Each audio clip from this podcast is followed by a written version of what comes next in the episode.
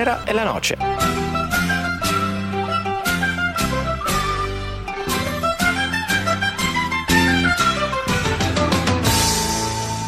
Benvenuti ad una nuova puntata di Tenere la Noce, dagli studi di Samba Radio anche oggi ad accogliervi il loco in regia e io, il Purito, al microfono. Come sempre vi invito a scaricare i podcast delle puntate precedenti da sambaradio.it, così non perdete il filo del discorso della nostra storia, che anche questa sera è una storia interessante, una storia di vita vissuta, ma soprattutto una storia di sport, come lo intendiamo noi. Cominciamo quindi da un anno, il 1938. Il campionato di Serie B 1937-1938 è un campionato inedito, in quanto al via le squadre partecipanti sono solo 17. Il Palermo viene obbligato dai gerarchi fascisti a convertire i propri colori da rosa-nero a giallo-rosso, sposando i colori del comune. L'Alessandria è una delle squadre favorite per la promozione, tuttavia nelle ultime sei giornate ha un incredibile crollo e ottiene un solo punto che le farà perdere il treno per la Serie A. Retrocedono in Serie C Brescia, Cremonese, Taranto e Messina, che non sono in grado di tenere il ritmo delle migliori fin dall'avvio del campionato. E mentre vengono incise le note di God Bless America, ottengono la promozione Novara e Modena.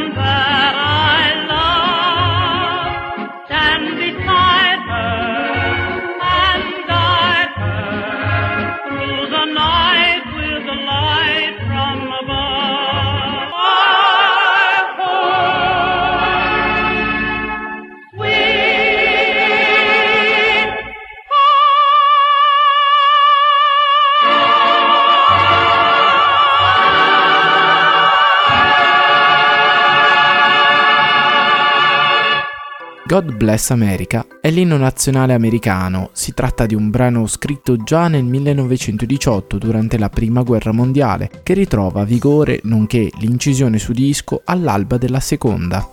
La versione che abbiamo appena ascoltato è realizzata da Kate Smith, la prima cantante a registrare il brano. Nello stesso anno, sempre negli Stati Uniti, compare per la prima volta in tutte le edicole della nazione Superman, mentre sulla CBS Orson Welles trasmette lo sceneggiato radiofonico della Guerra dei Mondi, ma lo fa così bene da generare il panico in tutti gli ascoltatori.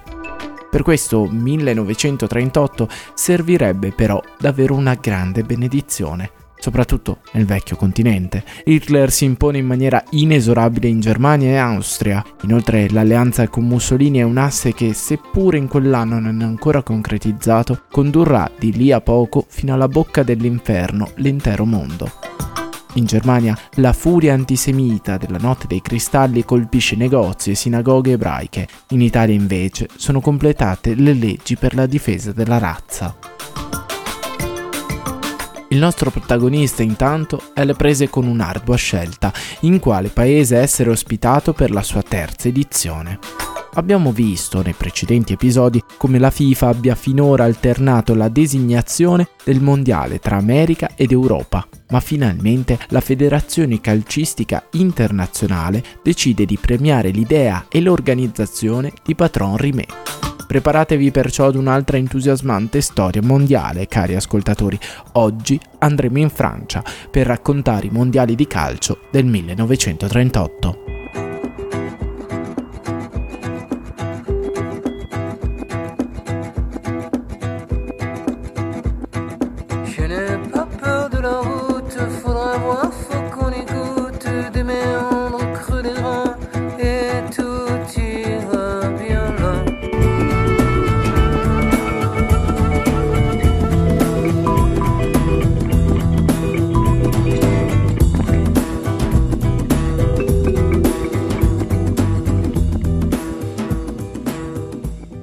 Il mondiale del 1938 non è un mondiale semplice. I cannoni della guerra, ormai prossima, si sentono fin sulle rive della Senna e le defezioni illustre già cominciano a piovere sulla competizione.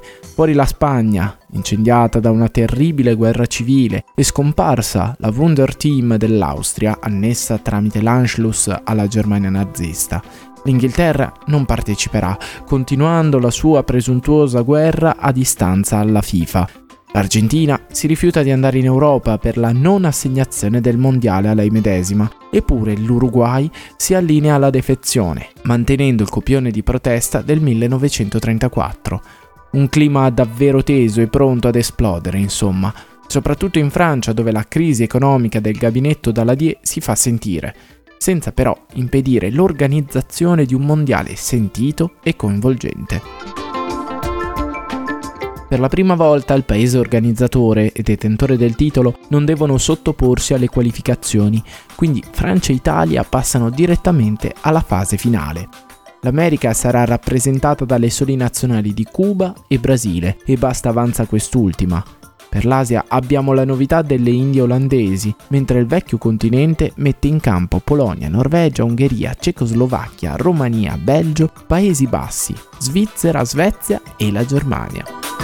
La formula è la stessa del precedente mondiale, eliminazione diretta fin dalla prima partita, quindi ogni passo è un dentro o fuori. Lo sa bene il Brasile che nell'edizione del 34 perdette anche a causa delle lotte intestine tra Rio de Janeiro e São Paulo. Questo mondiale però è tutta un'altra cosa. I Verde Oro sono 22 giocatori a cui non manca nulla. E poi c'è lui, l'uomo della bicicletta, la pop star di questo mondiale. Un diamante grezzo, dal colore scuro, che all'anagrafe sarà ricordato come Leonidas, il diamante nero. Shine bright like a diamond. Shine bright like a diamond. So shine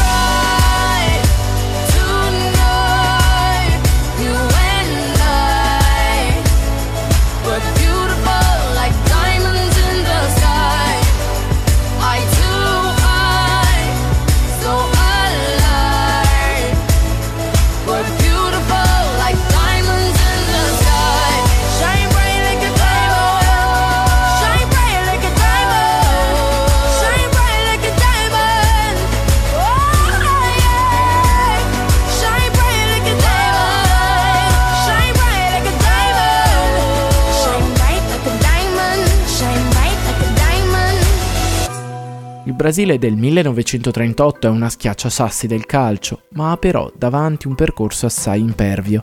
Prima agli ottavi la Polonia, poi ai quarti la Cecoslovacchia. In entrambe le partite il protagonista è Leonidas, che lo è anche di una leggenda metropolitana, per cui il campione brasiliano avrebbe segnato senza scarpe, vietato all'epoca, e nel fango del campo avrebbe nascosto il piede nudo all'arbitro, che ci casca. Brasile quindi è in semifinale, ma con grande fatica e tre partite alle spalle, di cui due ai supplementari e la seconda rigiocata. L'Italia è l'altra semifinalista, passa contro la Norvegia con qualche difficoltà e in scioltezza contro una Francia di rilievo, nonostante le bordate di fischi degli antifascisti in esilio in territorio francese. Dall'altra parte del tabellone, invece, la Svezia approda alle semifinali in scioltezza, annichilendo la rappresentativa cubana con otto reti. I magiari dell'Ungheria, da parte loro, liquidano la Svizzera con solo due reti e si apprestano alla semifinali più stanchi dei nordici. Eppure, la semifinale è uno spartito singolo e batte bandiera ungherese 5 a 1 e l'Ungheria approda alla finale del terzo mondiale. La sfidante verrà fuori dalla più classica delle sfide tra Brasile e Italia, l'altra semifinale. I Verde Oro cominciano questa lunga rivalsa con un atteggiamento superbo. Hanno già i biglietti per volare a Parigi in finale e già prenotato pure l'hotel. Insomma, sono più che convinti di andare ad affrontare l'Ungheria.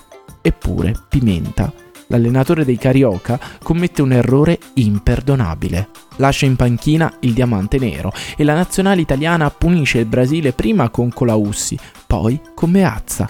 A nulla vale il gol di Romeu, arrivato praticamente allo scadere. Ancora oggi ci si domanda se sia stata una scelta dovuta al turnover, vista la stanchezza con cui il Brasile arrivò alle semifinali, o furono pressioni esterne a relegare in panchina l'asso brasiliano. L'unica verità innegabile è però che la finale di questo terzo mondiale se la giocheranno Ungheria e Italia.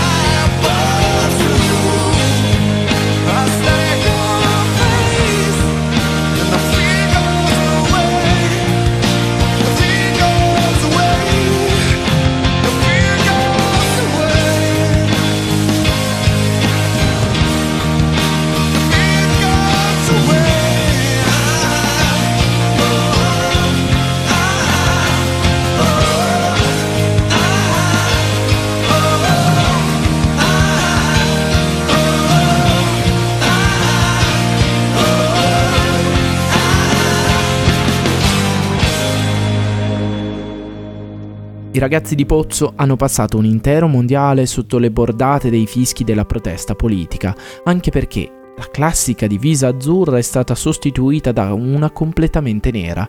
Eppure, nonostante la forte pressione, l'Italia è una signora squadra che può contare sulla difesa di Andreolo, sul gioco spettacolare di Piola e le realizzazioni di Colaussi.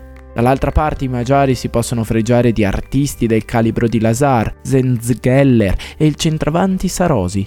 Insomma, una finalissima da giocare a viso aperto. È l'Italia a passare avanti, ma un minuto dopo i magiari pareggiano. I giocatori di Pozzo si riversano nella metà campo avversaria, colpiscono due legne ed il raddoppio arriva al sedicesimo con Piola, quindi Colaussi al 35 manda gli ungheresi a riposo con un netto 3 a 1. La ripresa sembra in controllo, ma Sarosi ravviva le speranze dei magiari con un fulmineo 3 a 2. Ancora una volta Piola rassicura i compagni e porta il risultato sul definitivo 4 a 2. L'Italia quindi bissa il mondiale del 34 e sotto la Tour Eiffel alza la sua seconda coppa. Leonidas si accontenta di un terzo posto e del titolo di capocannoniere del torneo. Tuttavia non c'è tempo per festeggiare granché. Di lì a poco, di lì a qualche mese, la guerra imperverserà in Europa e nel mondo. La storia del mondiale ha una battuta d'arresto, ma successivamente, come nata, risorgerà sulle macerie per dare nuova linfa vitale alle persone. Noi però oggi ci fermiamo e riprenderemo a raccontarla fra due settimane. Nel frattempo scaricatevi il podcast da sambaradio.it io e il Purito ringrazio il Loco in regia e vi auguro una buona serata con la programmazione di Samba Radio. Ci ascolteremo nuovamente per la prossima puntata di Tenere la Noce con un'altra storia interessante, un'altra storia di vita vissuta, ma soprattutto una storia di sport, come lo intendiamo noi.